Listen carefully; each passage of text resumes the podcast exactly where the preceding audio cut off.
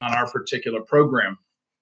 We are actually going live now on YouTube. If you're at all interested in checking us out on YouTube, we're actually going live. This will make life a little bit easier for us as we actually document what it is that we do every single week. Our great tech behind the scenes person, Josh Collingswood, is taking good care of us in terms of our websites. He takes care of all of the difficulties that I have because I can't manage those details very well. But at the same time, we are grateful for the opportunity to actually be plugged right into YouTube. And now we capture this on our own channel. It's easy to upload, something that I think is going to be pretty nice for us going into the future. There are all kinds of things that are on the sidebar over here on the YouTube channel, but I'm hoping that as you watch me and as you see these things pop up, that you won't have any problems with anything. And like I said, we will actually archive this later on today. In our second hour, actually maybe even in some of our first hour, we'll see John Laster here, and looking forward to having him on the show with us. John Laster is a motivational speaker and instructional speaker. He's been doing a lot of study on emotional intelligence. And this concept, I think, is a really crucial concern, and one that I'll just kind of elaborate on here for a few moments as we're waiting for our guest to show up. The thing that I think is really most important and powerful to me when I see this in the culture is when I see individuals in our culture who all of a sudden take a great interest in something that is absolutely biblical. And so if we want to talk about being biblical, we want to talk about how do we think relationally with other people. I think that's going to be a crucial concern for us. And as we think about the relational commitments that we have as Christians, this is a powerful idea. So I wanted to come back specifically, though, to this idea of HBR. For those of you not sure, this is Harvard Business Review. And every single day, Harvard Business Review gets dumped into my email box. And I'm looking at all different kinds of articles and ideas that come out of this particular program that they have at HBR. And what I'm struck with always, and this is not anything that's new for those of you who know me, been reading what I write, those kinds of things, is that I'm always finding in the public sphere that the unbelieving people literally around us are stealing biblical concepts. And by stealing, I mean they can't get their truth from any other place. And so this is really a crucial concern for us as Christians. And as we talk about this, just kind of entering into the dialogue here, welcoming my co-host, Dr. Clyde Posley. Good morning, sir. Hello, sir. How are you? Great to be with you today. We are live streaming on YouTube Live. And this is a great opportunity for us to archive for us into the future those things that we might be able to say to others in the future. Right. So here we are talking about the issue of emotional intelligence and the connection that we ought to have with people, the relational commitments that ought to be going on with individuals. So let's talk a little bit about this, and how does Scripture speak to these ideas?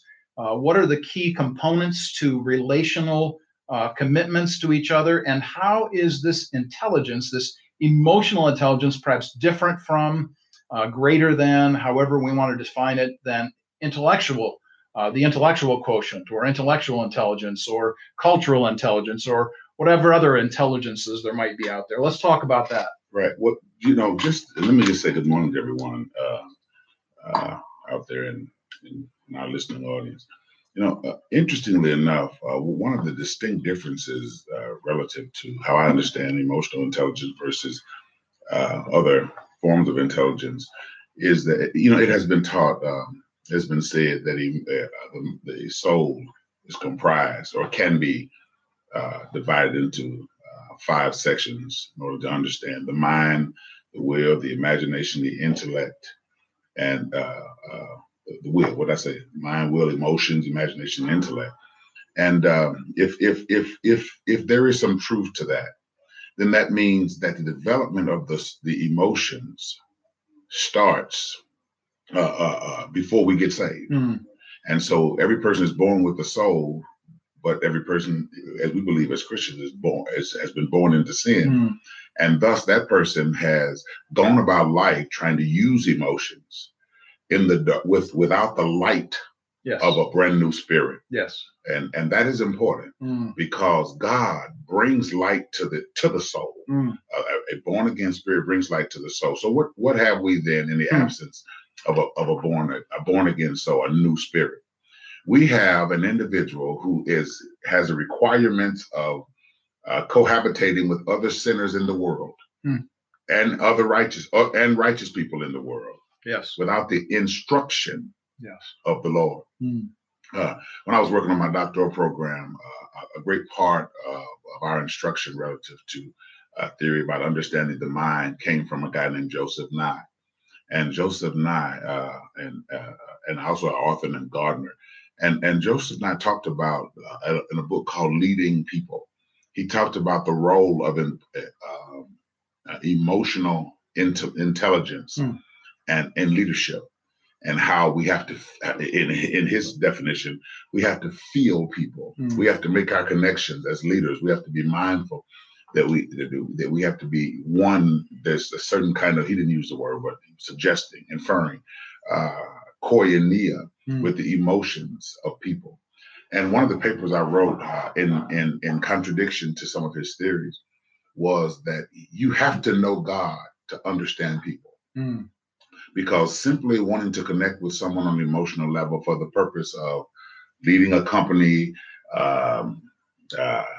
acquiring some asset that you desire is not the reason God wants you to feel emotional intelligence, which would include compassion, understanding,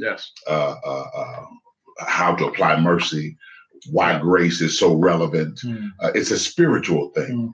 And for Christians, one of my contentions, and this was not a Christian course, but I brought it in. Good for you.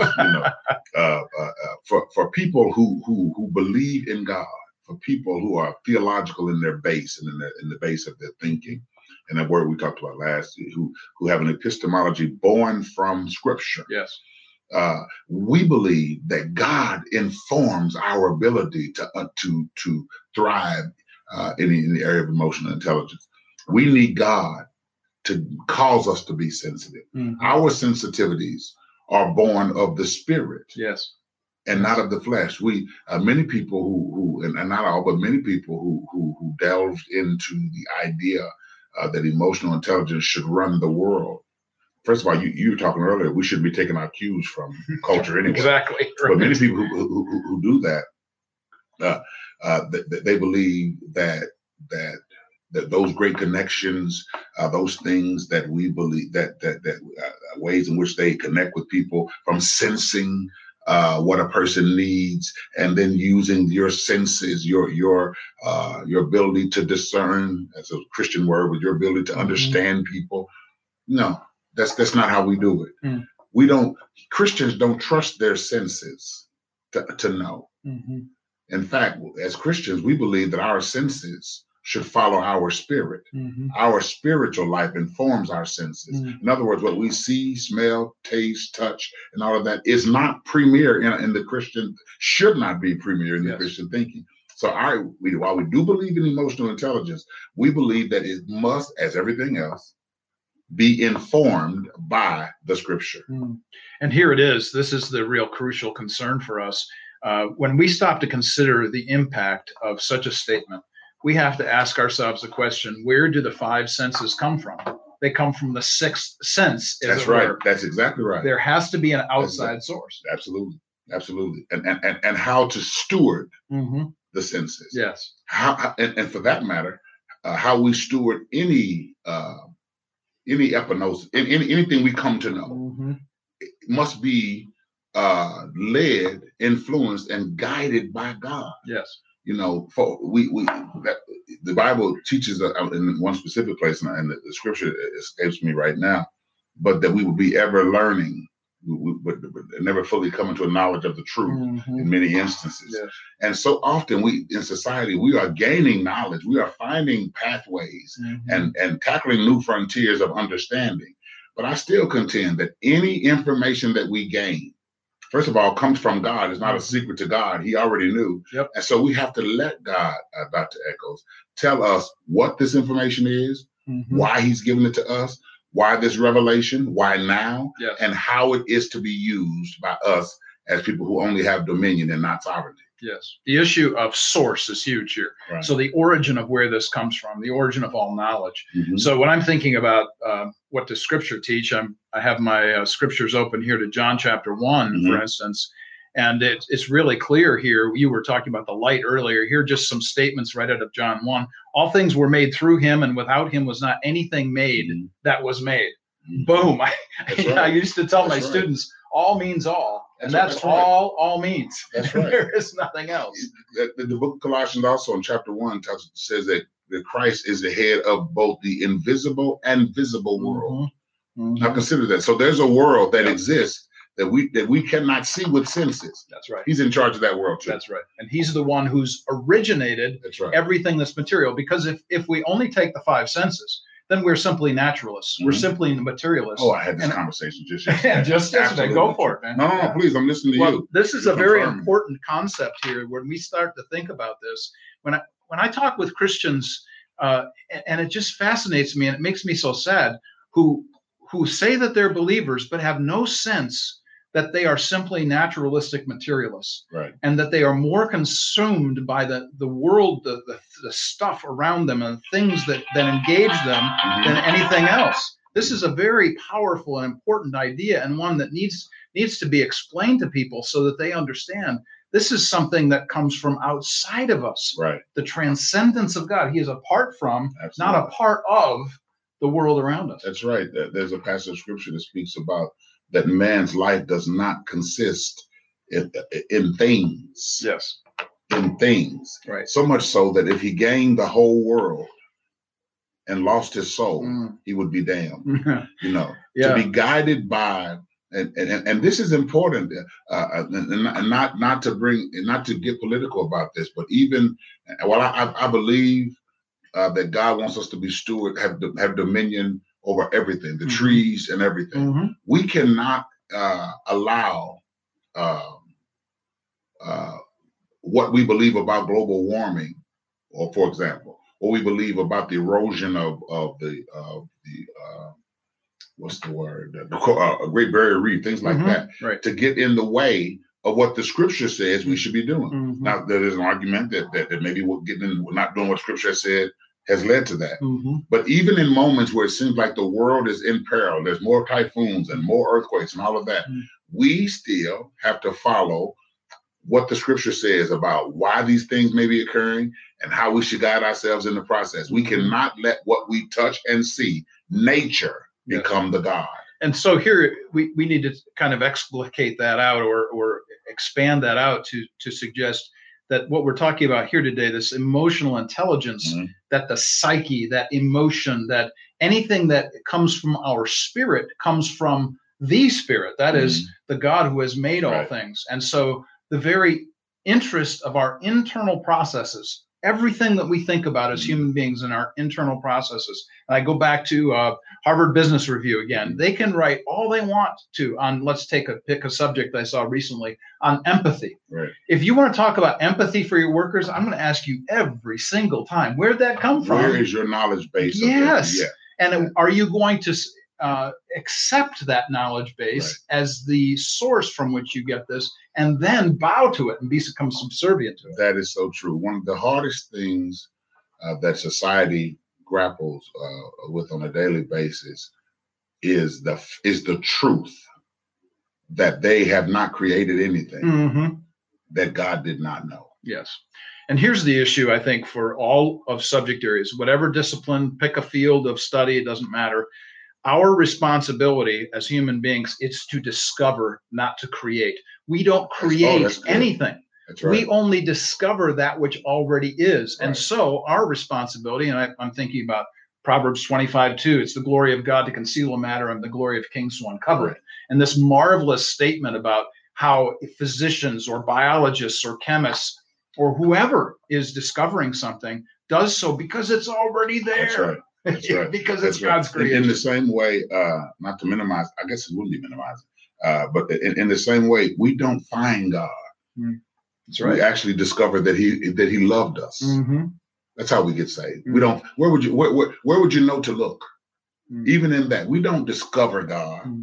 He was here already. Mm-hmm. What we do is we discover that he loves us. Mm-hmm.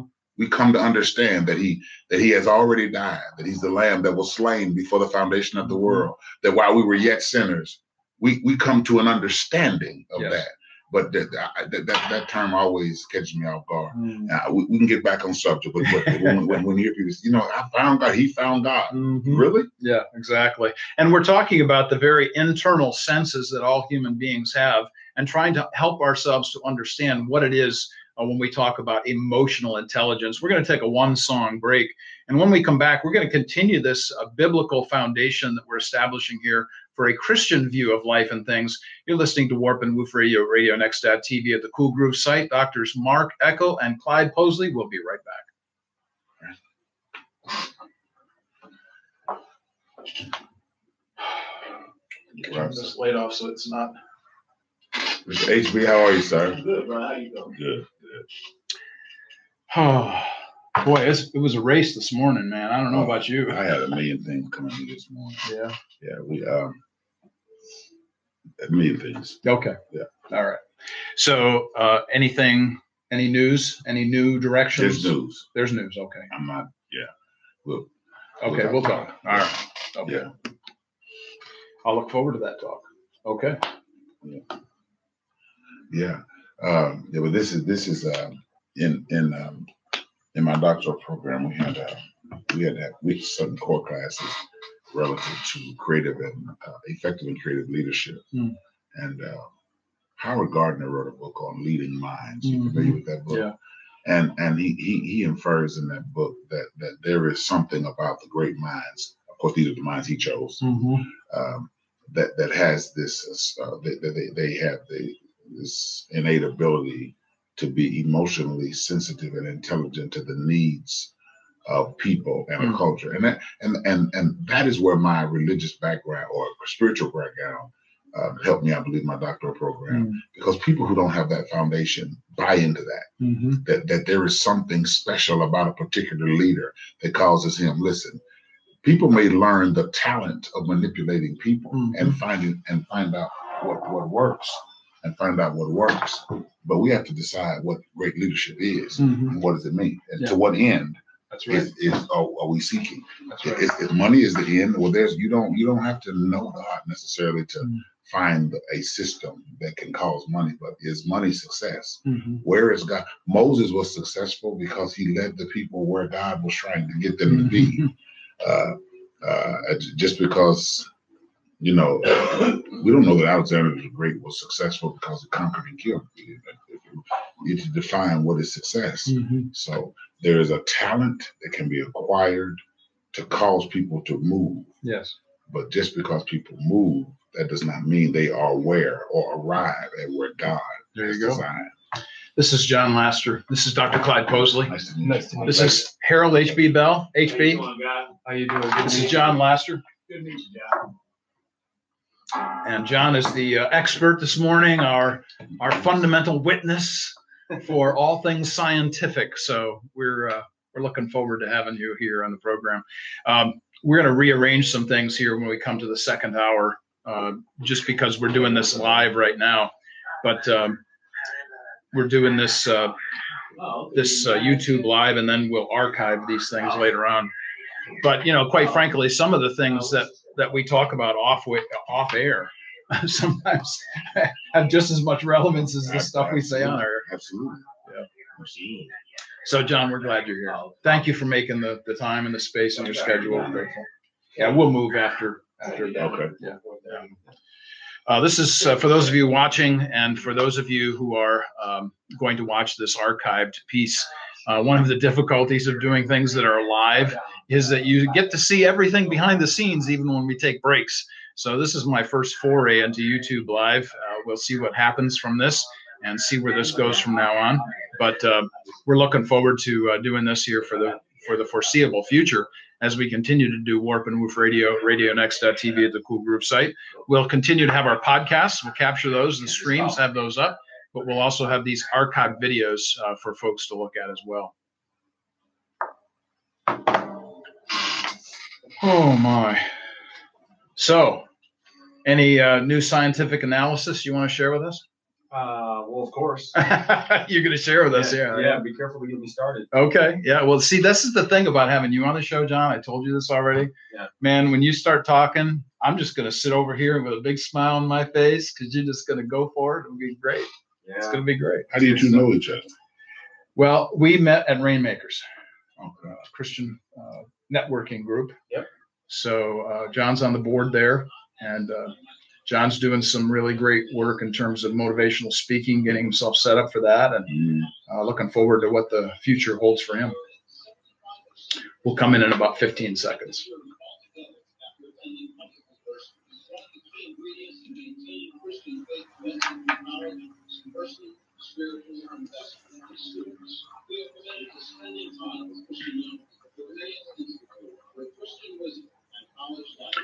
And we're back, Warp and Woof Radio, RadioNext.tv at the Cool Groove site. And today we are discussing issues of emotional intelligence. And before the show came on today, I was doing a little bit more reading on EQ, emotional intelligence, and just identifying some of the domains that those who are in this field endeavor to give to us. There are four basic domains: self-awareness, self-management, social awareness, and relational management. Each one of those have some subcategories to them, including adaptability and positive outlook and empathy and coaching and influence and teamwork and so on. And one of the things that struck me, again, as I was interacting with these kinds of concepts, just as a sidebar, people might be very interested to listen to me while I'm reading or writing, because I'm always talking to the people in the book, you know. I'm always writing stuff, you know. You got to be kidding me, man. You said that? Come on, give me a break. So I was doing this whole thing, and I'm reading this stuff, and just like we were saying in the first hour here so far, Dr. Posley, is all of these things have their origin and source in a Christian view of life and things. Absolutely.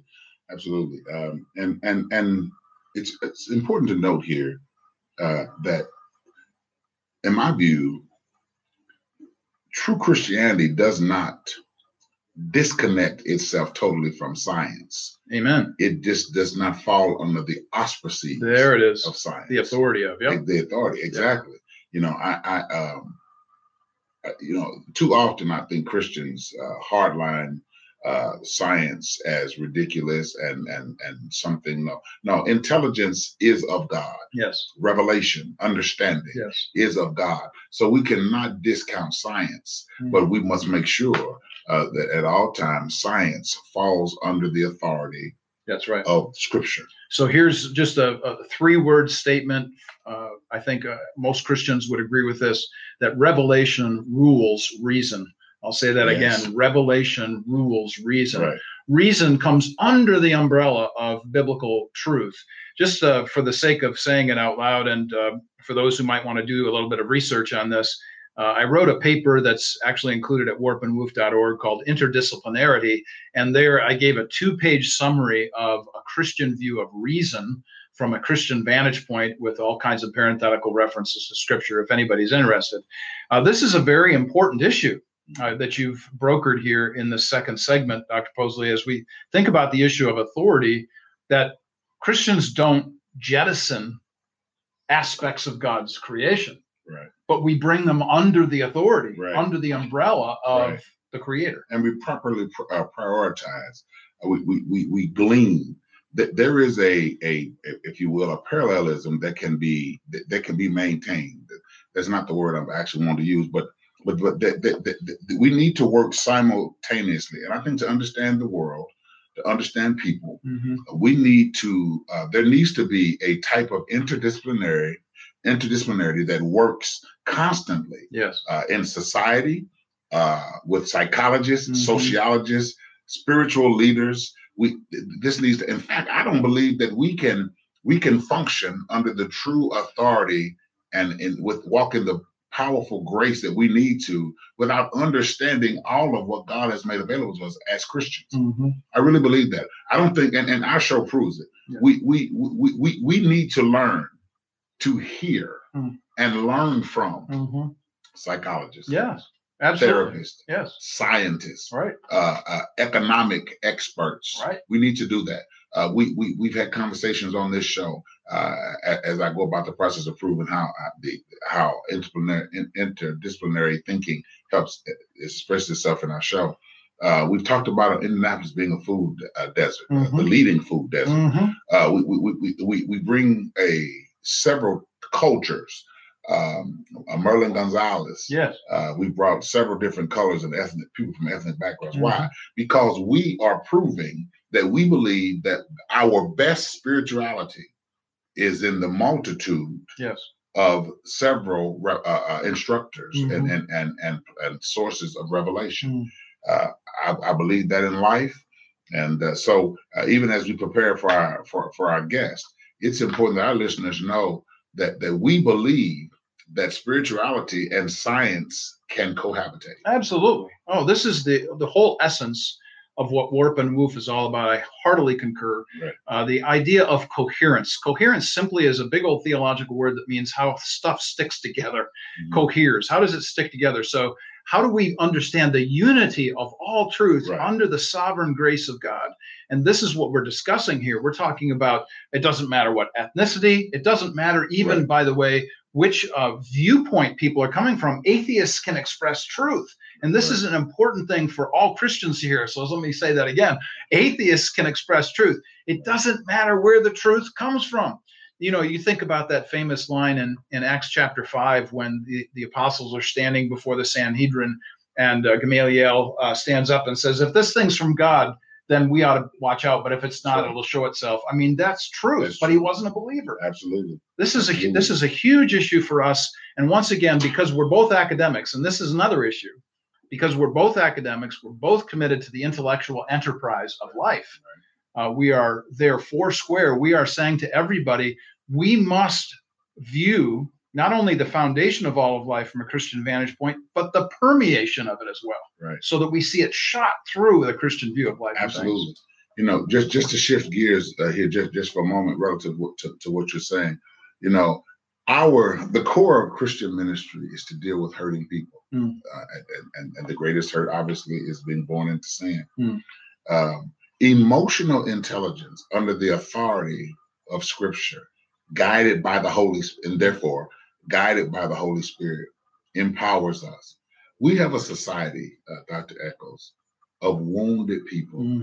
I heard a preacher say this morning, and this is listening in my devotion, that in his view, every hurting or wounded, angry woman is a mother. Every hurting, wounded mother now is possibly a wounded, hurting daughter.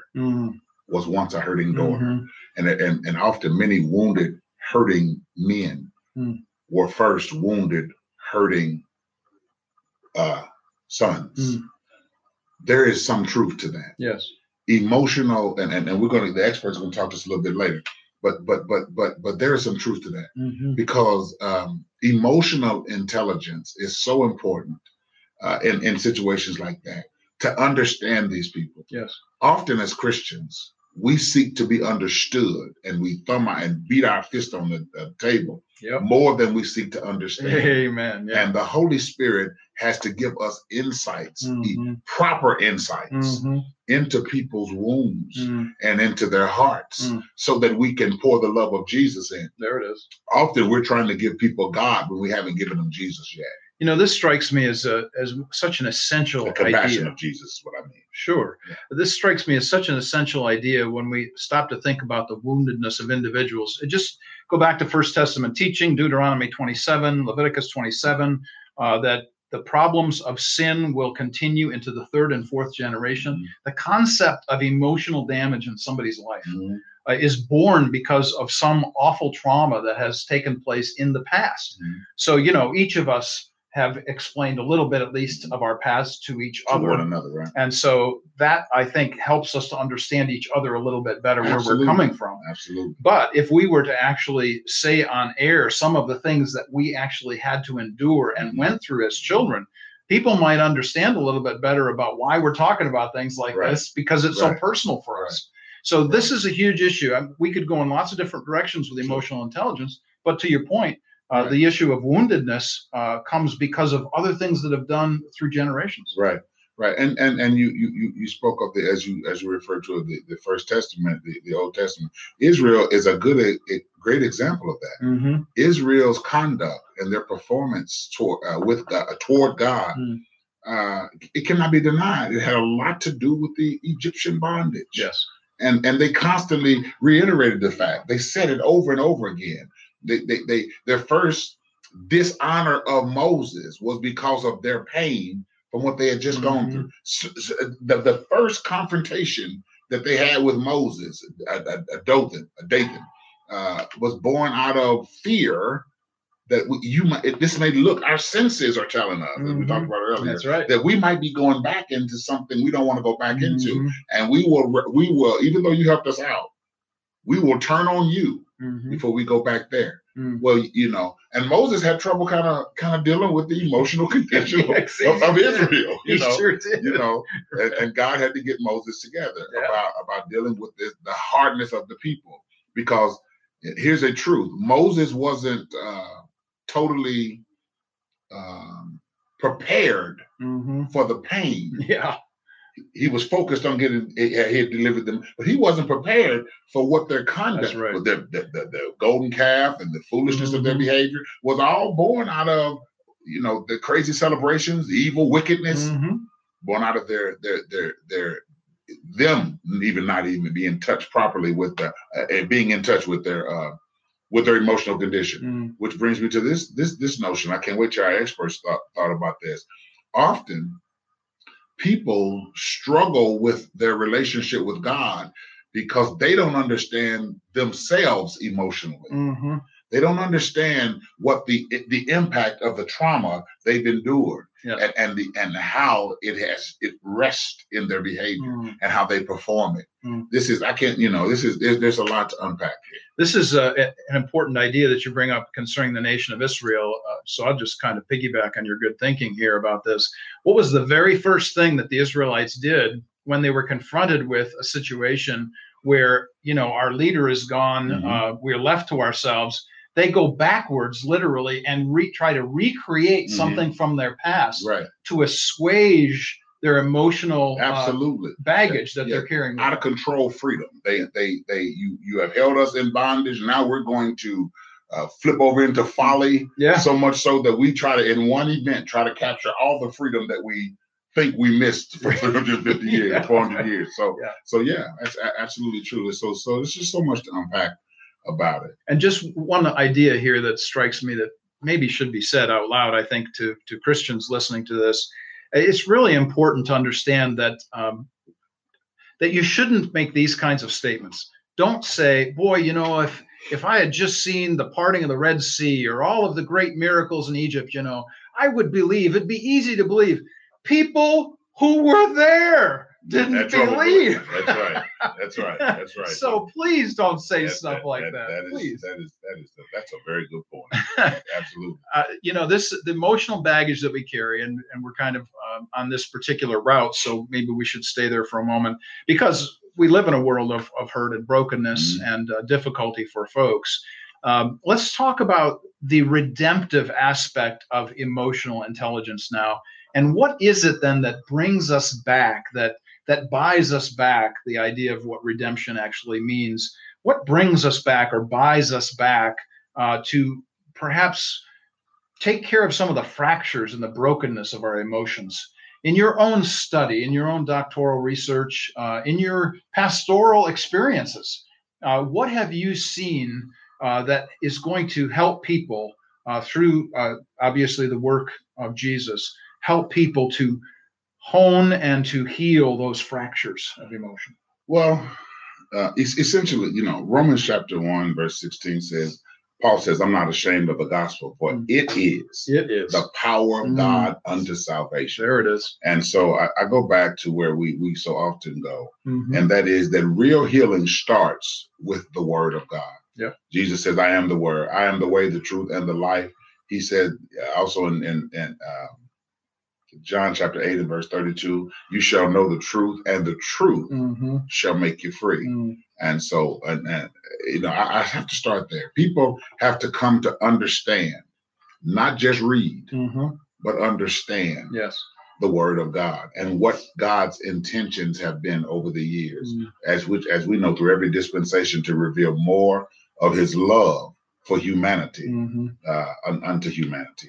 And so it starts with hearing the word of God.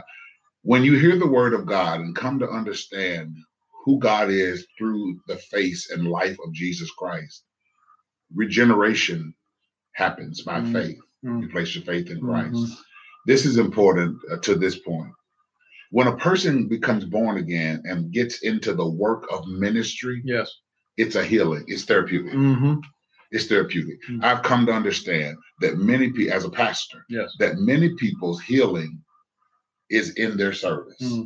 When they come to know themselves, it's almost like I've watched it time and time again. There is an occurrence, a work of the Holy Spirit that causes people to want to be saved, at the very least, from what they have endured. And here's where we can tie this, your great words here about the word and the work of Jesus. Tie it back into what we were saying just a few moments ago about interdisciplinarity. When we think about 2 Corinthians chapter 5, 17 to 21, where Paul says that we are ambassadors of reconciliation, that means that everything that we do, so we have a commission, Nunley come in, that's and right. She talks to us about the psychological makeup and the healing your hidden hurts and things like this. And we're going to be talking to John Laster here about emotional intelligence and so on. All of these things, we are now ambassadors of the truthfulness of what we see laying around us, all around us, and all. Right. What is our responsibility? To discover it. Right. That's all we do. Absolutely. As academics, Absolutely. As people in our trades, in people in our studies. We find the things that God has established in his world that work, not because it's true because it works, but it works because It's true. It's true. You know, I don't know who this what the Lord just spoke to me in my spirit is even for, but that in life, there can be moments where you wonder whether or not your work is having the type of impact it's supposed to. Okay. I know this as a pastor. I know it as a husband. I know it as a father. When you serve the good of a person and you connect with them emotionally by the guiding of the Holy Spirit, often in places where you think you should find solace and encouragement and you don't, there is a solace and an encouragement in knowing that you have emotionally connected with someone and served them. Yes. It's therapeutic to you. It helps you. And there are moments, if people haven't experienced it, in the Christian life where your work won't seem rewarding on earth, where your efforts won't be celebrated in a manner that you desire at that moment. Yes. The pat on the back won't come. Right. I can tell you from over 20 years of pastoring, actually over 30 years of pastoring, 20 years at this church, that if you find yourself lifting another's emotion and encouraging them, there is a ministry to both you and that person. You know, part of what you're having to say here this morning about these things is speaking to me, because I think about that on a regular basis. One of the questions that haunts me, and I'll be honest and transparent here, maybe others struggle with these things too. One of the great questions of my life is, what happens if all of the work and effort and toil and labor that I put into whatever ministry I'm in and given to, and I don't see the results of it. I don't see the consequences. I don't see, 20,000 followers on Twitter. Right. If I don't have this many books and people are writing my name in the sky, this is hyperbolic ideas such as this. What happens if all of those things don't happen in my lifetime? And what if the very thing that I'm here to do is to give that good word to a person? Right. And yet I don't see that immediate effect. I mean, right. we feel that all the time as educators and preachers, sure, by the way, don't we? Absolutely. You know, the scripture is coming to my mind that God is not unrighteous, that he to forget your labor, love, and how you have served and do serve the brethren. All right. Thank you for that. He is so much God. You know, often we have more. That's why it's important. I don't want to jump around here. That's why it's so important for us to keep in mind that we walk by faith and not by sight. There is no way that all of what we have poured out, and let me direct this to you, all of what I have known you to pour out and watch you pour out, that you don't have 20,000 followers. You got them.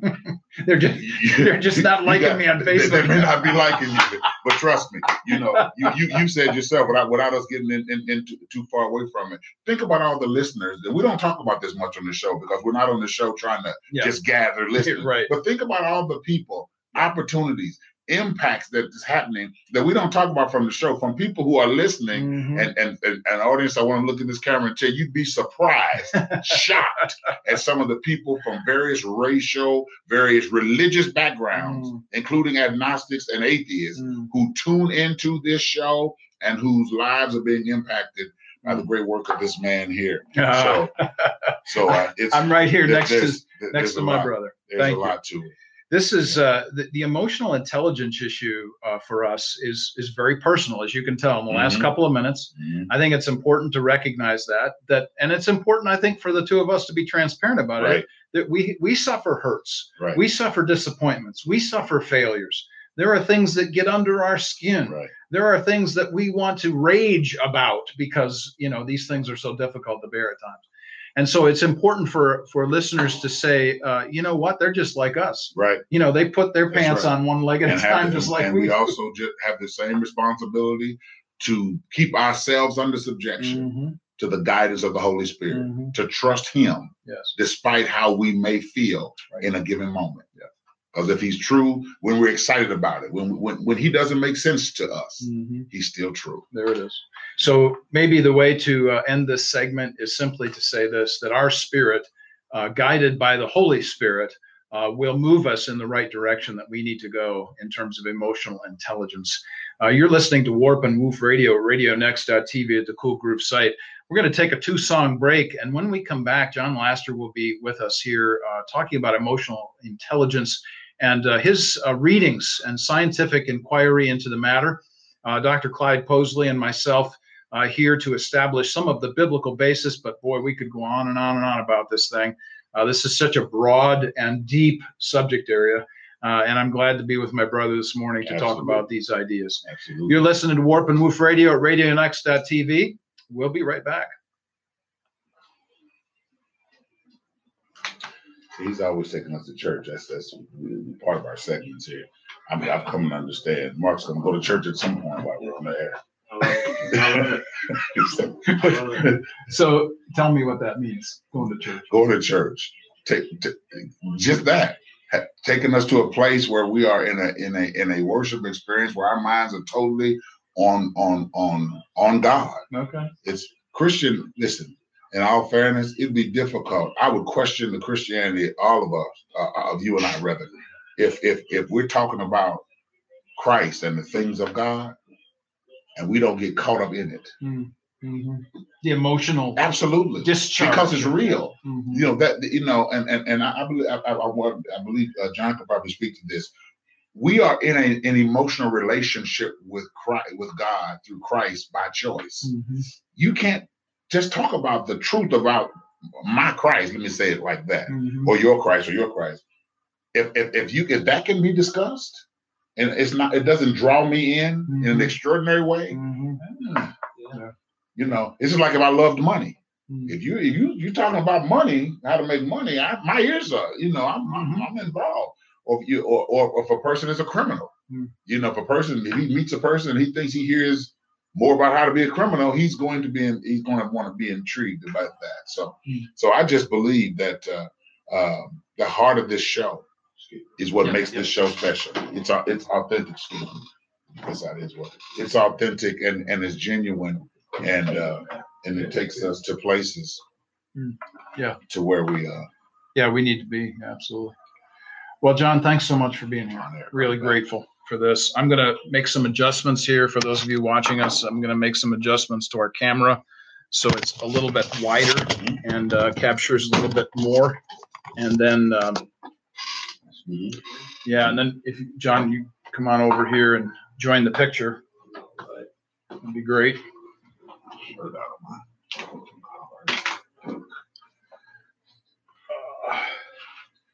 Yeah, I did not. This is one of those things where I need to figure out how in the world do I get people to involved in this. So those of you who are watching this later on, you're laughing at me going, how come Michael can't get his act together? Well, you know, I'm trying to do way too many things at once. I think that's my problem. But this will be archived, and so we'll actually have this for folks later on. Obviously, I didn't set this up in a way that people are actually going to be watching it right now. But hey, we've got this. We've got the podcast. We're good to go. They could hear us. Yeah, that's our main thing. Yeah. This is I remember when you were telling me about the death, with some information about the gas.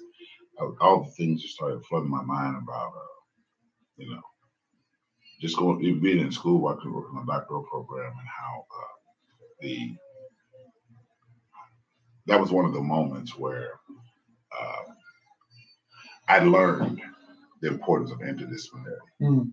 You know, it's where humanities and cultural studies and MLK scholarship started to make sense, because they would various authors would compare styles of leadership with King, and for me it was with King because that was the third part of the interdisciplinary degree, and the separating factor, the glaring difference, was all of his guidance was from the Holy Spirit. And that's what really set him apart, you know, and that's what many people have never embraced. He wasn't the first person to. In fact, the whole concept of nonviolence had been practiced by Mahatma Gandhi. Yeah. You know, right. What King did was use biblical principles to apply it. Mahatma Gandhi didn't. Yeah. No. Arguably, he was angry and mad. He just, a lot of his. Well, he was mad. Let's just stop there. we'll just leave it there. Yeah. One of the things that strikes me when I think about Gandhi and I think about MLK is that these events took place in Western cultures. Had they taken place in Eastern cultures, such as Behind the Wall, you know, they would have simply been another number. Absolutely. You know, and this is a sadness, but it goes to show that the possibility of change is possible in a culture of freedom. Now, that we could discuss the extent of freedom and how we still need it and the difficulties we still have, but still, we're talking about a culture that could change and not one that was based on a totalitarian view of life. Yeah. Along with that, you know, we have to also allow for the truth that people practice Christianity, whether King or whether in their generation, according to their emotional intelligence in that era. In that era, yes. In that era, there are some things that the church has done, Reformation, and going forward, that was wrong. Yeah.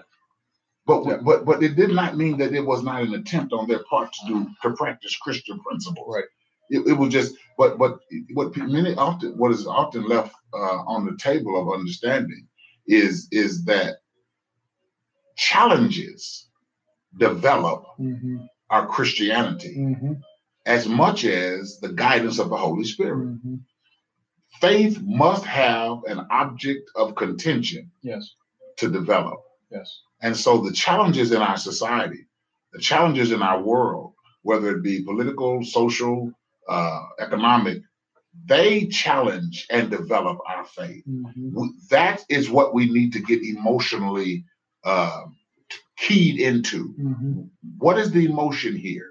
What are the motives and what's driving these people? How do we set up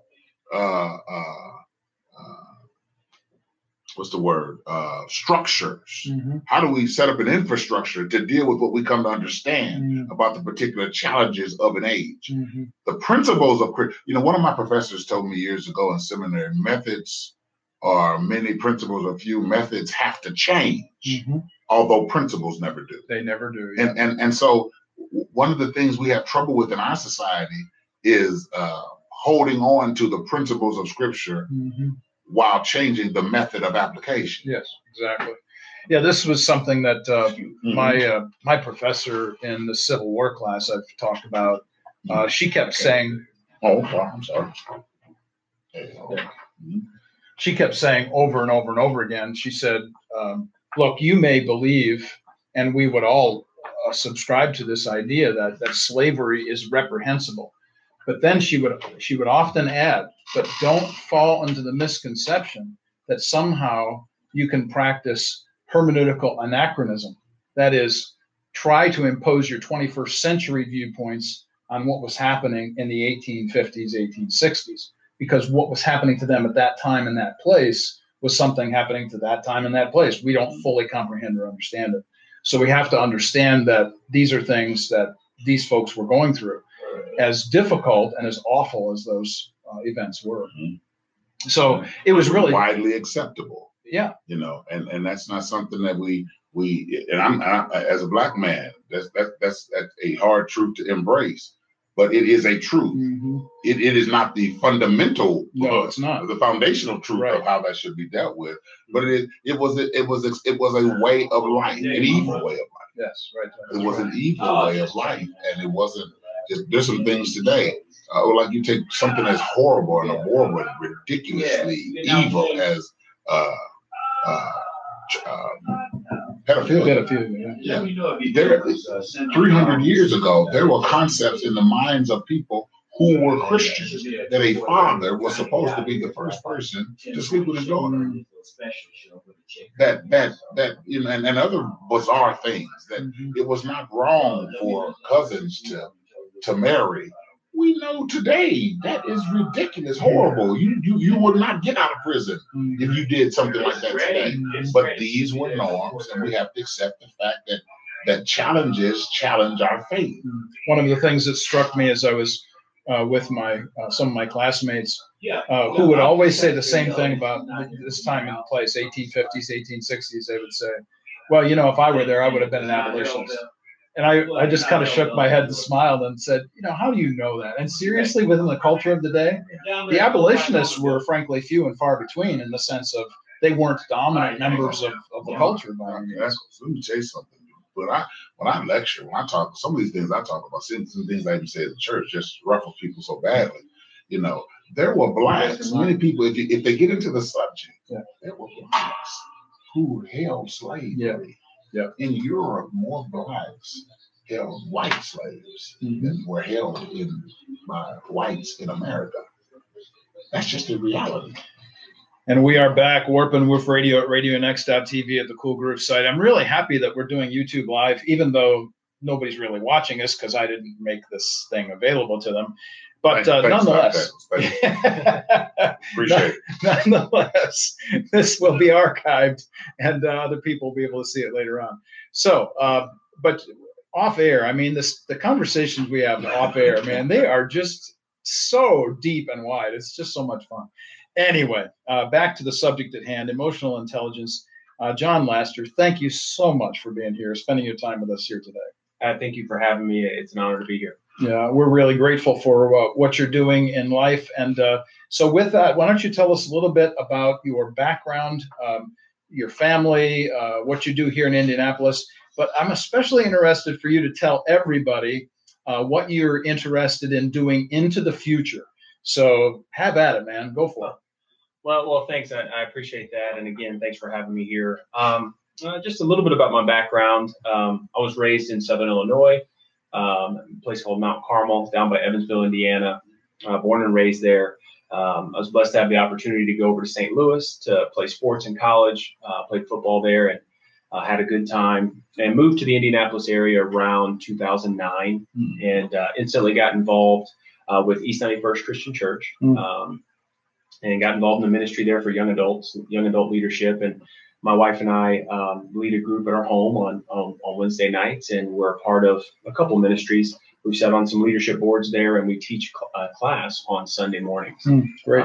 Just a variety of different topics. My passions in that a lot are apologetics, as well as we just finished a really fun series on world religions and how they compare and contrast to Christianity and Jesus Christ. So, yeah, that's my passion. Ministry has always been my passion. And I think another passion of mine is people and the opportunity to teach and transfer enthusiasm on things that I'm passionate about.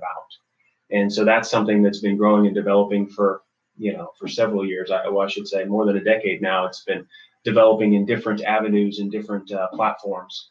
And so, through business opportunities, through things that I've been involved with and people I've had a chance to meet, I've been really fortunate to be able to travel internationally and be able to speak to different cultures and different people about, whether it be about business things or ministry opportunities. And so that's just been developing and cultivating.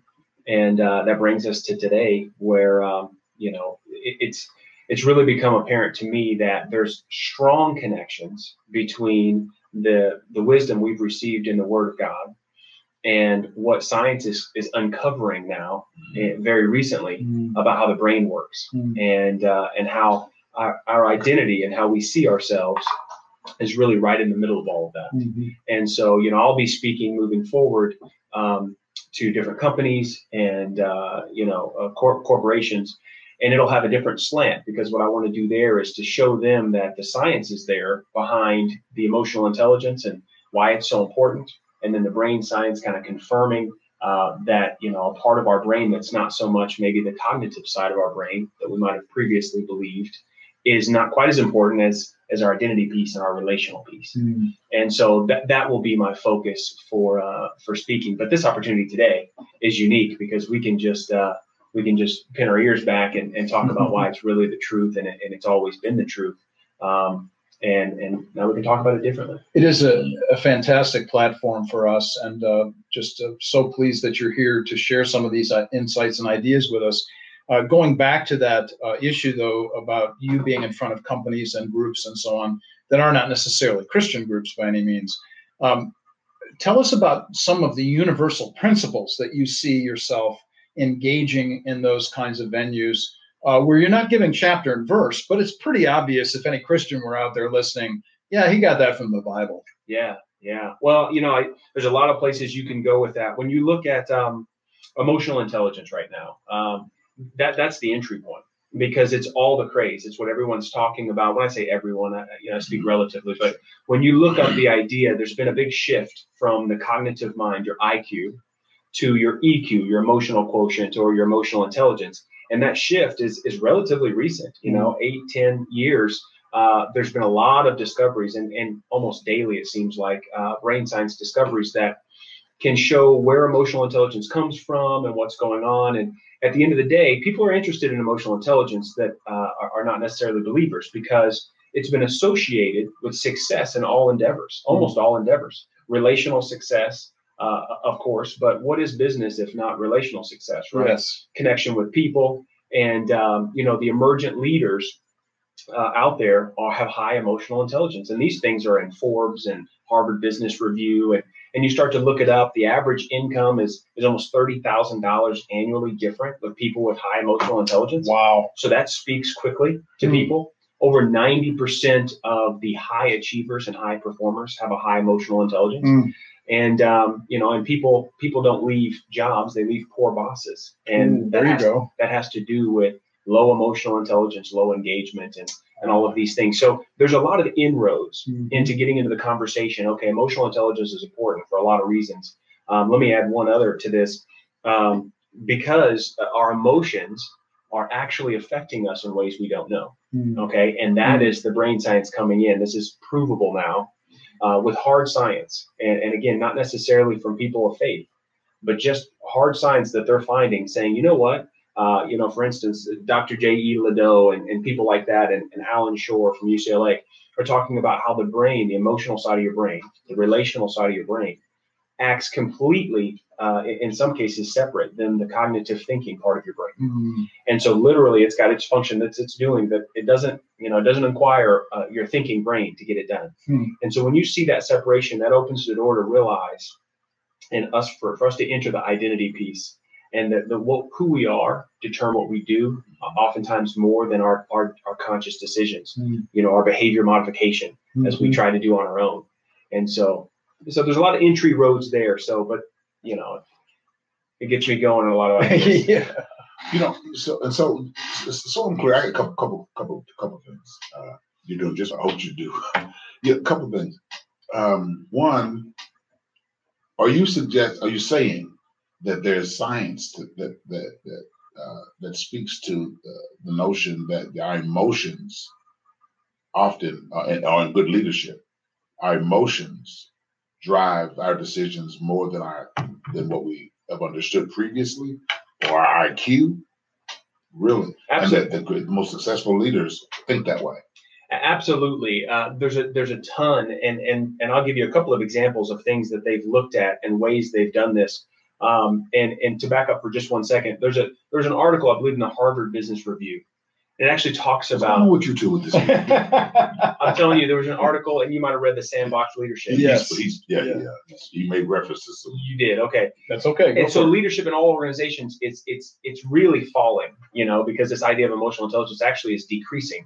But anyway, so there was a study done, and this just proves the reality that we're being run, our views of the world are being biased and controlled in large part by our emotions without us knowing. Is the part that's so unique.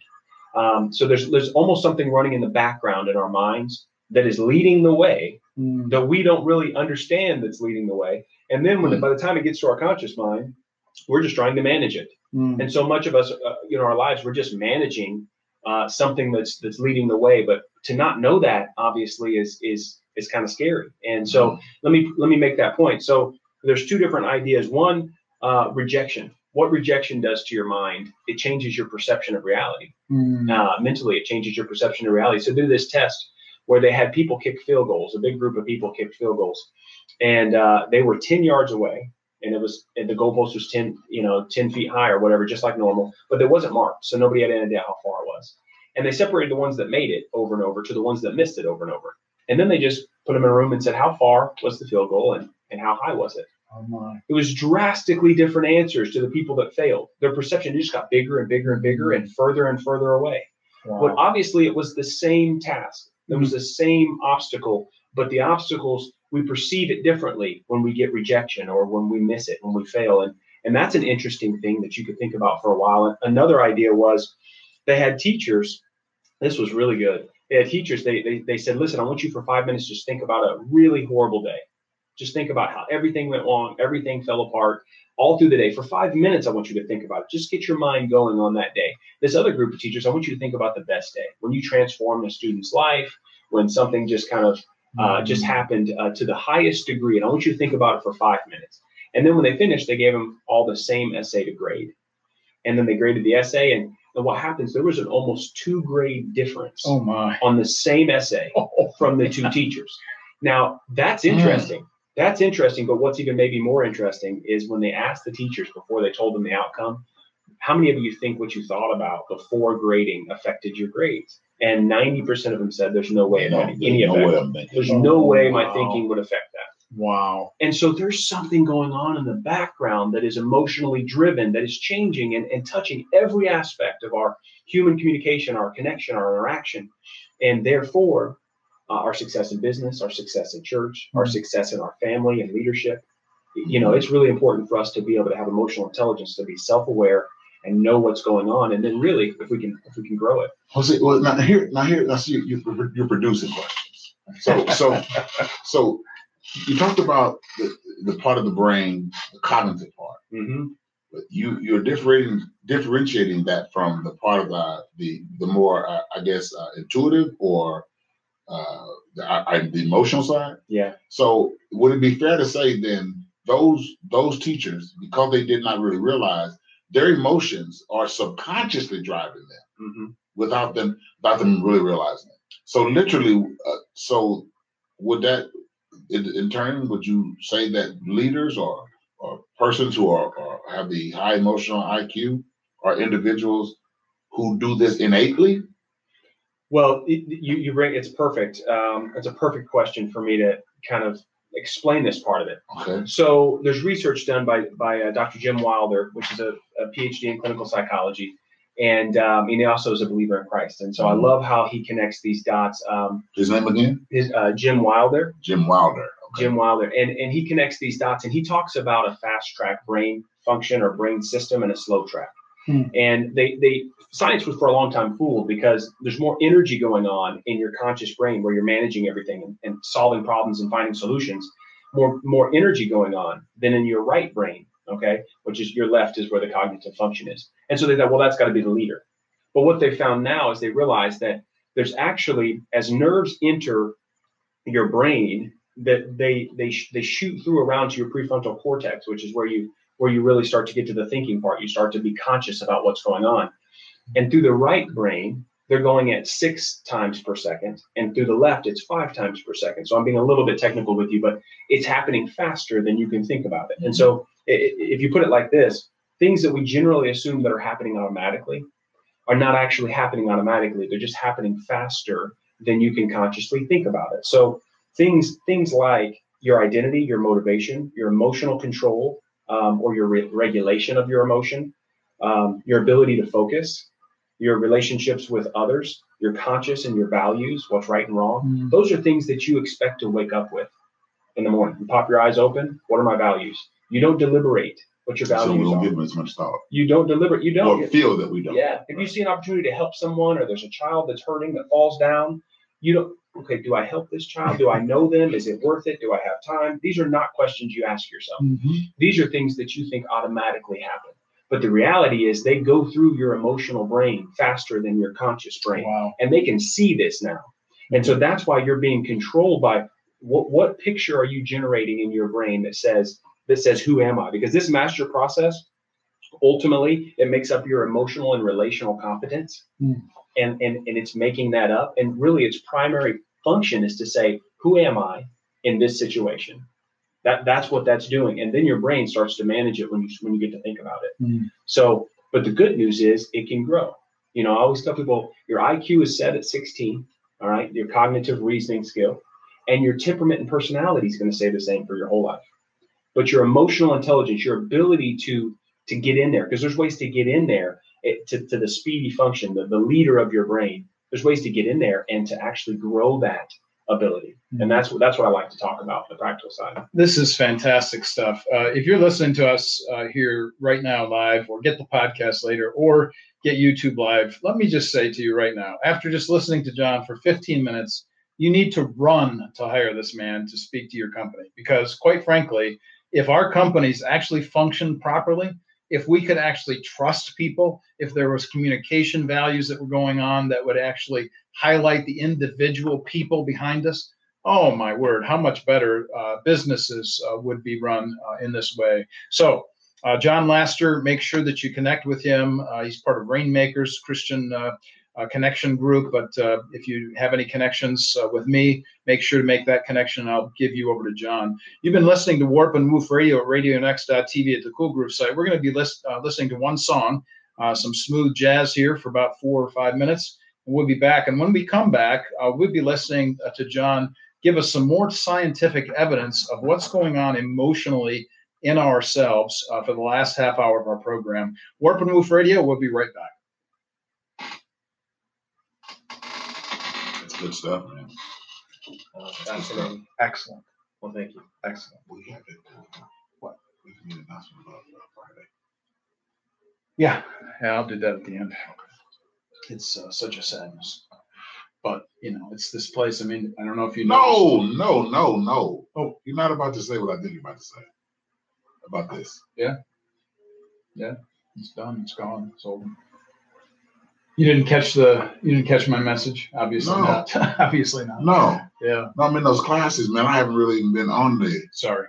So yeah, we had to cancel because of what happened here. They sold this place out from underneath us. I know about that, but I didn't even. Yeah. Wow. Yeah. So. Okay. And, so you know. Plan B? nothing right now.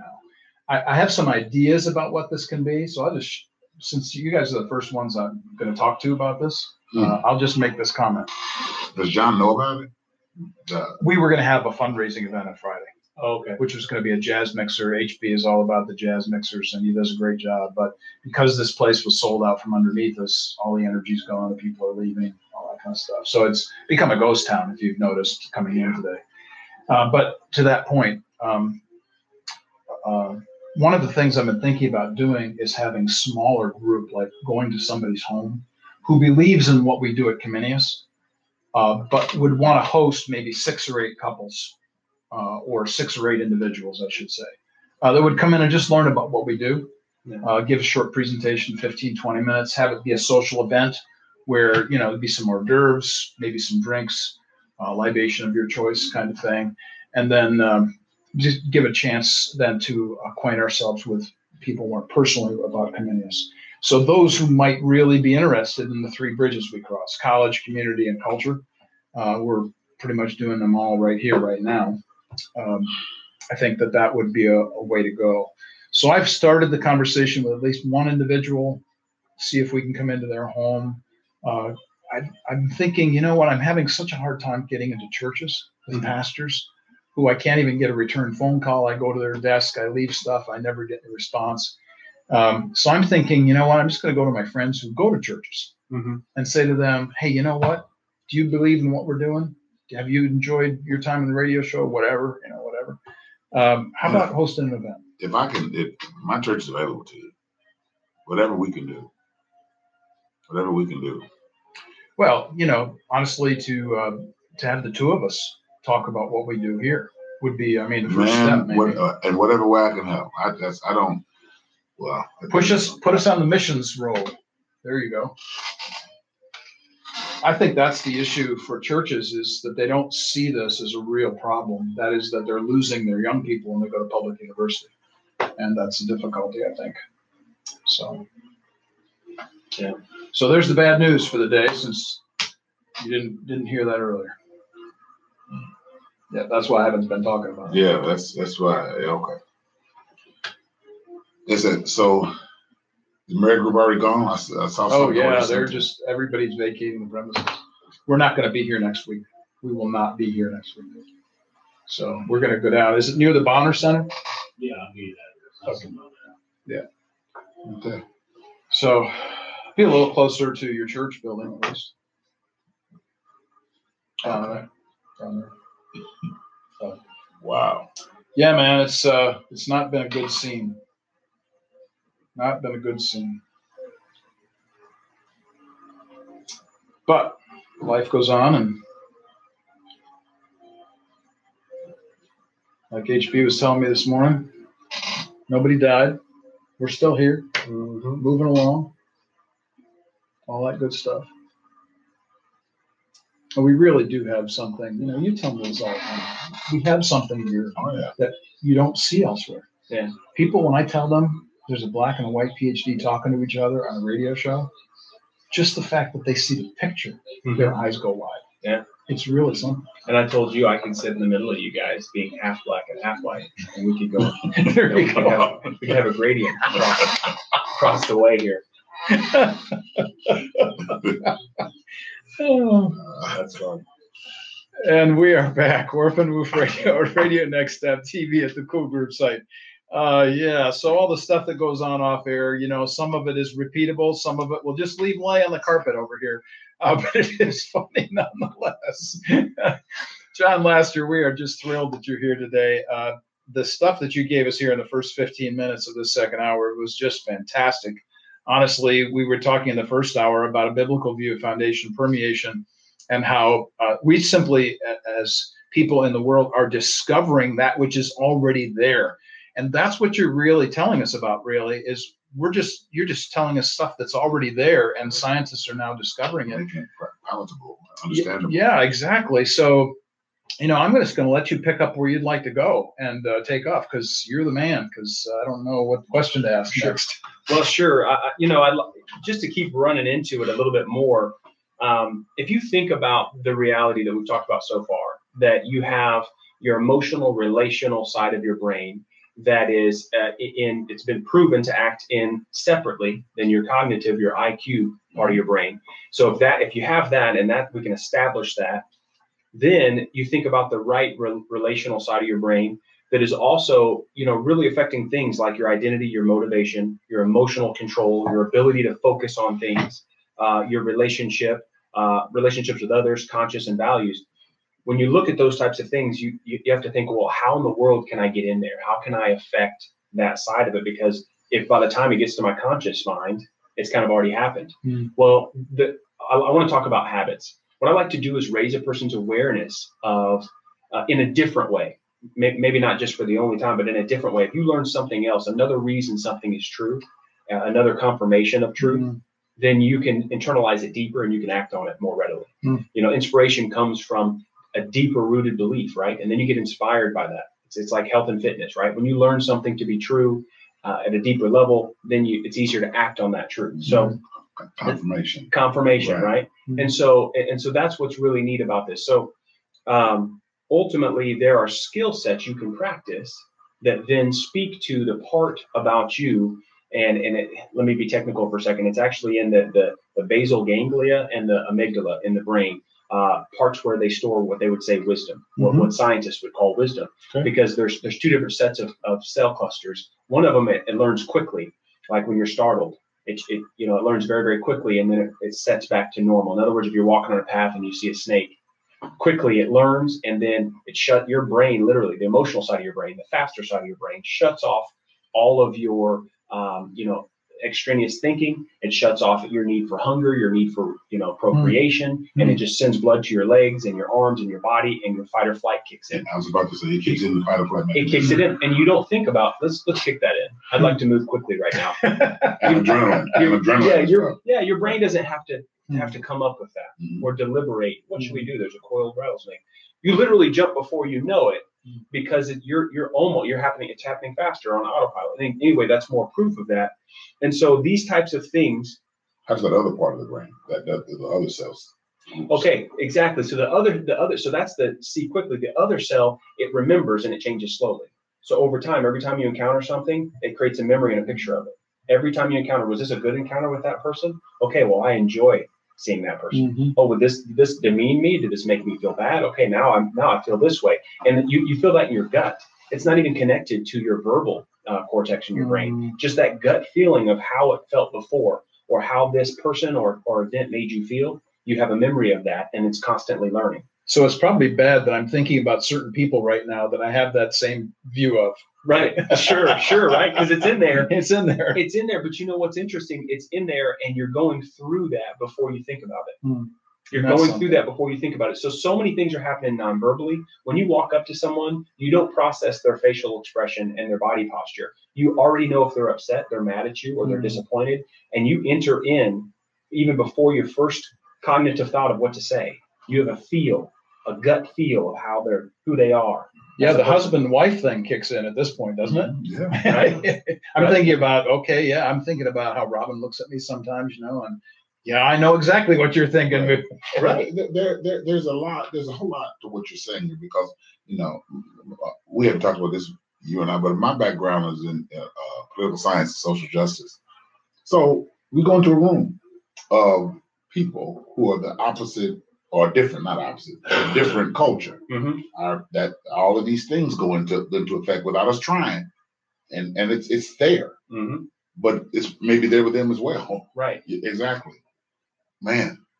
Yeah, it's interesting to think about. And so let's jump into how you can get in there, right? Okay. So there's these four different skills that Dr. Wilder puts forth: remain relational, act like yourself, return to joy, and endure hardship well. Once more. Okay. So it's remain relational. And let's flesh that out. Let's just keep relationships bigger than problems. So once it gets to your conscious mind and we notice there's a conflict or a problem, we can then decide, let's make the relationship more important. Let's not focus on the problem and the results and the solution as much. You're really helping me in a way you don't even know. Let's focus on the relationship first. More than the problem. More than the problem. The problem's over here. We acknowledge the problem. Right. But let's make sure that we acknowledge the problem only in so much as that we keep this relationship strong. Priority. A priority. Right. So let's remain relationally in our communication about it, and remain relationally in our priorities. Right? That's good. That's a big thing. That, and if you just think about that consciously, that's actually training your emotional brain to say, because what's happening is you're starting to form a habit. Mm. And then some brain science behind that, you've got gray area and white, or gray matter and white matter in your brain. And white matter moves 200 times faster than gray matter. Mm. So literally 200 times faster than you can even build a mental picture, because it's a habit. Mm. And literally a synapsis is firing and white matter is forming a sheath over that synapsis. And because of that sheath, it can fire 200 times faster, which is a habit. So doesn't that make you want to go make some good habits? Right? If you realize that neural pathway, to picture a cornfield and somebody's walked through that same way so many times that there's just way less friction. It's just way less friction. The path is to my refrigerator. So I need to break that habit. Right. Yeah. When you get in there, you're like, whoa, there's an easy path. Well, there's an easy path. And that is good and bad habits. Yeah. Wherever the easy brain pathway goes, it fires 200 times faster. So literally, it takes time, like we've all heard, 3 weeks or a month, it takes time, but you can build a new pathway. And when your new pathway is remain relational, instead of focus on the solution to the conflict. Because if the solution to the conflict and the results are more important, the relationship can get railroaded for the solution. And so you can build a new pathway to remain relational. The second one is act like yourself. Act like the best version of yourself. So when conflict arises, let's build a new brain pathway that says, what would the calm, focused, godly perspective version of me act like right now? Instead of what a 4-year-old does is do a temper tantrum and react. Yeah. But let's act like yourself, and let's remain relational. That's who I am. Relational. Act like yourself in the heat of a conflict. The next one is return to joy quickly. You're going to get thrown off. But returning to joy means really essentially go back to the relationship, go back to go back to why the relationship started in the beginning, return to that piece of it. Don't stay focused over here. So act like yourself and then return quickly to what matters most. And then just interrupting just for a second to say, it's always fascinated me that there are commands in scripture that tell me I'm supposed to be joyful. It depends on me to make that conscious, intentional decision. Right. Paul says that I think myself happy. Yes. Paul said that. Yeah. I put myself back into joy. Mm-hmm. There you go. I mean, this is it. And in James, consider it joy. Count it all joy. Right? Trials of many kinds. As a man thinking, so is he. Yes. Yeah. So literally, and then, it's funny. People don't often think about in the context of Christianity that Paul says that anything that's praiseworthy, excellent, of good report. Think on these things. Like, it's so practical, but we're like, oh, yeah, sure. But think about it in the terms of what we're talking about today, that you literally, if you think on those things, you're building neural pathways that find the excellence. You're reconfiguring your brain. You're reconfiguring the easiest way. So your brain's like, which way do we go? The pathways. The pathways. Your brain, but the pathways, how your brain functions. Exactly. Right. You have a 200 times faster neural pathway to excellence and joy and gratitude. Because you've built that habit into doing it. That's a grace. And then can you imagine, because have you ever been around a person that just naturally, you could tell, now that we're talking about, their neural pathway goes to gratitude. It doesn't matter what comes up, their neural pathway goes praise God. Yeah. It's okay. This is for a purpose. It's the same thing we were just talking about off air a little bit. I thought, he's about to open another door. You have no idea, because that's just where I go, because that pathway, it gets built up there. So this is how we can get into that side. Focus on relationships. Secondly, act like yourself. Thirdly, quickly return to joy. Finally, endure hardship well. Because the most important part about rare leadership is being able to endure hardship well, because suffering and challenge is going to happen. But in suffering challenges, some of these other doctors and professors say the bad six emotions, whether it be sadness, anger, jealousy, disgust, fear. When those come up, can you be the top three? Can you stay relationship focused? Can you act like yourself in that moment? And can you return to joy in that moment? That's enduring hardship well. Now, all these things, as you practice in your conscious mind, you build neural pathways. It becomes automatic for when something arises. It's like, okay, well, how do we maintain this relationship? Because that's the most important thing. That's your automatic go-to. Okay, listen, I'm not going to throw a temper tantrum right now, even though my flesh really wants to. But I'm not going to throw a temper tantrum right now. I'm going to make sure that I'm going to return to joy in this moment, and we're going to go through this in a mature, an emotionally mature fashion and get to the other side. Mm. And what that ends up doing for companies and organizations is it creates love, trust, and engagement to the deepest of the deepest levels, because they realize that a rare leader cares about the people and not the numbers. Mm. You know, there, and you talked about this earlier. Simon Sinek is talking about so much from a secular point of view, mm-hmm. that if companies would worry about people more than the numbers, they would explode. Mm-hmm. And he's like, I'm shocked that I even have to say this, but if people have trust and engagement and they're believed in and they're recognized, they literally come together and create synergy that's far beyond what they're getting paid for. Mm-hmm. You know, and so all these things come into emotional intelligence, and it's exciting to know that we can build new habits, new neural pathways that can create automatic response mm. of an emotional intelligent person. There's something in me that I'm sitting next to my brother, Dr. Posley, here, and I'm thinking to myself, I imagine that this stuff is going to be coming out in a sermon sometime soon. I'm already, I'm on sermon 7. I'm sorry, this young man is brilliant. Yeah, there you go. He's really, the Lord has favored him. I was thinking as he was talking, I think I may have said it, that this is a grace. That you are, you know, the Holy Spirit guides who we bring here. We try to submit to him. I am facing things in my life. He's facing things in his life right now. You are here by divine providence. Mm-hmm. I know the listening audience is being blessed, but just decisions I have to make, things I have to do, you know, you don't know me other than in the spirit. Mm-hmm. You're blessing me, man. Every word coming out of your mouth is a blessing. And I can't speak for Dr. Eccles. But go ahead, speak for me. It's all right. You are blessing me.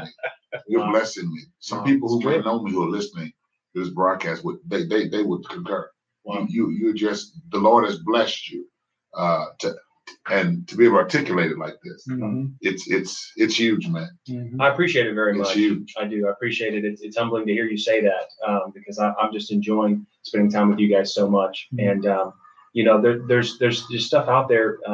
To be shared and God to be glorified mm-hmm. because of further confirmation. Again, I talked about teaching mm-hmm. apologetics and I heard you guys earlier talking about how we shouldn't say as Christians that, you know, that science is in opposition or this right. or that. And it's so true, because the reality is the best science has been done in our world. The discoveries have been done based on the belief in a creator and intelligent mm-hmm. designer. Otherwise science wouldn't even work. Exactly. But at the end of the day, it has to be together, and it is under the umbrella of that truth. And this is another example of hard science mm-hmm. getting into the humanities and the soft science mm-hmm. and them coming together. Mm-hmm. You know, there was a secular professor that I listened to just recently said that, you know, we don't have an overarching view of emotional intelligence and why people do and respond the way they do. We've got these ideas about the fight or flight, or we've got these ideas about how your brain will make you want food or to procreate or to be safe, even without your cognitive mind. But we don't have an overarching idea about how all this works. And I just had to smile. He said, we're actually inviting in the sciences, the right. brain science, inviting in sociology, psychiatry, mm-hmm. You know, and all of these other humanities, because we've got to come together to figure this out. Philosophy, yeah. we've got to invite this in. And he's even literature. We're bringing all this together to try to get this overarching. And I would put forth that we know that there is an overarching philosophy, mm-hmm. and it's right. who we are in Christ yes. is what's in the background. I preached a sermon once called The Science of Spirituality. Mm-hmm. The science of spirituality. And I don't want to go away from where we are right now, but I contend, we'll talk about it one day, okay, that there's only one science, and it is spirituality. Mm-hmm. We humans have labeled all of these categories mm-hmm. and disciplines, mm-hmm. but spirituality is something that can be proved. The truth of God mm-hmm. and his interaction with man is a science in itself. We call it anthropology. We call it several different things, but often we're trying to exclude science when truly the most provable truth and evidence that we cannot deny is the existence and power of God. Mm-hmm. It cannot be denied. Mm-hmm. We can attempt to explain it. Yeah. But the fact that we try to explain it mm-hmm. is evidence that we accept that it exists. Mm-hmm. Right. Yeah. So, yeah. Well, it strikes me to just tell you this, since, you know, we're on air and it's live, and I'll have to live by my words now. I've actually been thinking about asking you. I'm teaching a course. I'll start this sentence again. I'm teaching a course this fall, Reading, Writing, and Inquiry. And I was thinking about asking you to come down and, you know, be a person that comes in and give some of the science to the students, you know, so that they would get I have to say so. But you can come too. I think that's a good idea. Yes. But anyway, you know, this would be just marvelous for students to hear, because we live such an emotive culture today. Right. Everybody likes this and feels that, you know, kind of bit. So, so take us down another road, or down a different tributary, however you want to take this. Well, first let me say I'd be honored to have that opportunity. I mean, if there's essentially an app running in the background that kind of secretly infiltrates our conscious thoughts, you know, I think people need to know about it, especially when we're seeing that. And another thing, and I have to smile every time science confirms something that we know to be true biblically. And it happens all the time. Like, there's a big study with the sociologist said that there's an amazing study that came out that they've proven through all these details and all the different, you know, enzyme released in your body, that if you'll take one day off a week, then everything will go well for you. Like, literally, it's a ratio that they found. Right? And the ratio is 6:1 as far as completely unplugging from everything. Oh my and Lord. So, it, you know, it's a breakthrough. Take advantage. Oh, and how much Christians have to smile at science coming on board and figuring these things out. And so let me give you another one of those right now. And that is that our brains actually run like fuel on relationships. They run off oxygen, they run off glycogen, and they run off relationships. And let me try to prove that with some ideas here. You know, of course, we know that our God, Jesus Christ, the Holy Spirit, and our Heavenly Father said, let us make man in our own image. So in and of himself, he's a relationship, and he wanted a relationship with us. And so our brains, how interesting that they actually run on relationships. You know, my belief is that relationships and the quality of your meaningful relationship determine more than anything else the way your life will turn out. Absolutely. The quality of your life. And it literally is for that. And we bypass that so much. Even remaining relational, the first line one, remain relational in the face of a problem, because relationships is everything. So we'll start out with a Harvard study where they actually put monkeys in a cage, and they did some flashing lights and some noises to see how they would react, and their cortisol levels or their stress levels that they could measure went way up. And then they took their buddy monkey and put it in the cage with them. And that's the only thing they changed. They did the exact same thing, and it was reduced. Their stress level was reduced by 50%, just because they had a connection. All right. And so that's interesting in and of itself. But then move into this. They had a woman sitting down, hooked up to electrodes, and there was an anticipated shock coming.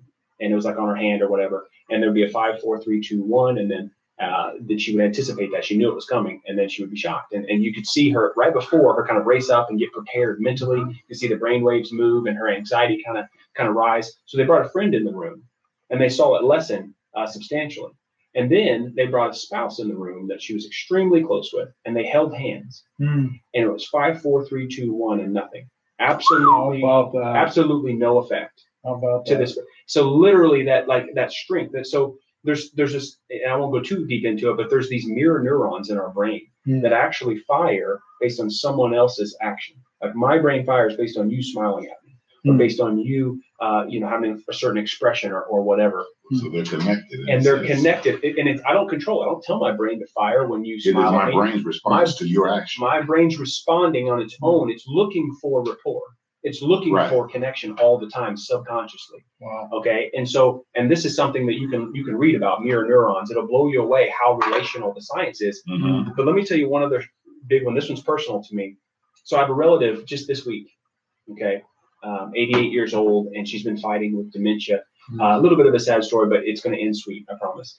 She's been fighting with dementia for like around 3 years, several years, and about 30% of the time, unresponsive. But then she'll come to, because she doesn't recognize you a lot of time. And her husband, that's been by her side, 67 years they've been married, by her side, got pulled out of the situation because he got rushed to the hospital because he's got a lot going on with his health as well. And the only thing she would say after that was, my partner's gone. My partner's gone. And then literally, and hang with me, I know it's sad, but she went to 99% unresponsive in 4 days. Oh, wow. After several years, 4 days of pulling him out of the situation, unresponsive, like, hello, are you there? Like, won't even change eye contact. And so then they eventually had to take her to the hospital, unresponsive completely, except for she's conscious, because when they try to put her in the car, she stiffens up. And you know, all the type. So the response is there, just otherwise unresponsive. Just the brain just said, that's it. I lost my last source of fuel, which is that relationship, and I'm done. And then the really neat story is she's laying there in the hospital bed, and they bring her husband and they roll him in and they hold hands. They say, just hold her hand, just reach out. This is the, you know, this is, we're getting really, really close to the end, because she's in AFib to the degree of her heart rate's going from 50 to 150 beats per minute, back and forth. Imagine this going on back and forth. So it's scary. It's like, just hold her hand. This is, we're getting to the end. And then her heart calms to 50 beats a minute and stops the AFib. And it completely levels out with her husband coming back and holding her hand. Now, she didn't know it was her husband, but her brain did, because she didn't call him by name. She didn't turn and recognize him, but her heart calmed down. And by the time my mother got there, she had come back too and had a discussion with my mom. Wow. So this is a real life, my own personal, and I'm doing all this research on relational brain, and your brain actually runs. You can go into like Navy SEAL training and how they all, you know, train in groups of six. Yeah. Because they can't, you couldn't get through the Navy SEAL school or any of these schools by yourself. Literally, you have to be in these groups of people, and there's a lot of interesting things to say about that as well. But we literally run off relationship. That's great stuff, man. Oh my word! I'll just speak for myself here. I suspect I know what Dr. Posley is going to say, but if you need a recommendation anywhere to speak to anybody, and you want somebody's PhD behind name, I'll be happy to put my name down there, man. This is great stuff. Wow. This is really great stuff. There's nothing like seeing this intersection. I mean, it's what we talked about the first hour. This is just so exciting to us, you know, because we're academics, and that's part of the reason. But, you know, as Christians, you know, we're hearing this and going, this is God's world. This is the way he made us. You know, this is really cool. Yeah. Right. Yeah. We should be following what the scripture says. Here you are proving that reality. Mm-hmm. You know, I am, you know, you see the movie Notebook? Yeah. You just described that, something very similar. My mother recently was called on to be with the Lord. She had dementia. And I've told several people, I believe that God used my father, who is still living at 93. To prolong my mother's life. My sister was caretaker, fantastic caretaker for my mother. But in moments where she could not calm my mother down, or you understand how she works. Yes, yes. My father, she could hear my father's voice, or he could come in the room, and a different reaction. Mm-hmm. You just explained to me, in scientific terms, why that is a reality. That's just really so powerful. Mm-hmm. I'm blessed. Mention again the mirroring. The mirror neurons. If what person looking for some info? Have you published a book? Are you writing? What are you doing? I have not. I've just done a ton of research. Oh man, he's getting there. I gotta get with you, man. Yeah, gotta get with you. I'm telling you, we gotta get that moving. You get this man behind you. Look out! Look out! We gotta get that going. I'm excited. It's relatively new in my life, this research.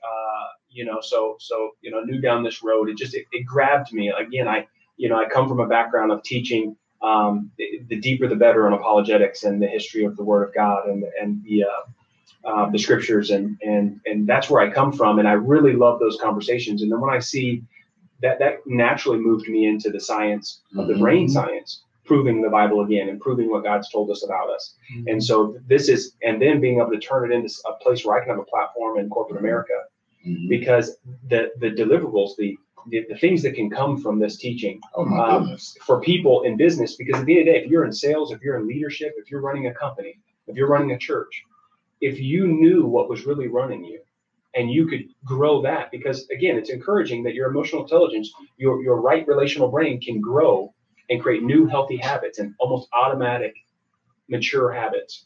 If you knew that could happen, it's encouraging and you'll act on it. Sure. If you don't know it's going to work, then you disregard it completely. There's just so much, you know, you guys are going to laugh when I say this, but I'm very serious. We could, I'm going to say this, we could write a book, three of us, from the areas where the Lord has blessed us to have some, at least some expertise. Jacques Lacan, for example, let me tie this together. This is an old school, psychoanalysis guy. Mm-hmm. You know, your research, your area of expertise expands the thought of the master narrative and the signifiers and all of that. Right. And really, what it does is it can be extended to consider how a culture thinks. What are the pathology of the mental pathology of a culture? Why is society thinking this way? Because society is training itself with its grand brain mm-hmm. to perform certain things, to elect certain officials, right. to not elect certain officials. Right. We have created habits in our either immoral or moral expression, whatever the case. We'll get into that. But society has a brain. Mm-hmm. Cultures have a brain. Mm-hmm. The idea, that's what culture is held together by a common idea, right? Thinking. Exactly. And so, and when you take that and if I could mix it with some of what I do relative to cultures and their relationship and multiculturalism yep. and how that works and why relationships are so important. We talk about, this show is about bringing cultures together, mm-hmm. bringing relationships together. Mm-hmm. And then when you look at how society expresses itself mm-hmm. and some of the writing that you have done, how society tells you what it's thinking in the movies that it creates, in the books it produces, man, we could each take a couple chapters. Oh yeah. And really just do something, because you're not on to something. You have this great gift to make clear. Yeah. And that's what I want to say. That's what I want to say to you, John, and to everybody here. Once again, I'm promoting you shamelessly, actually. I want to say that there are times when I hear people talk, and that's all I hear. I hear them talk. Yeah.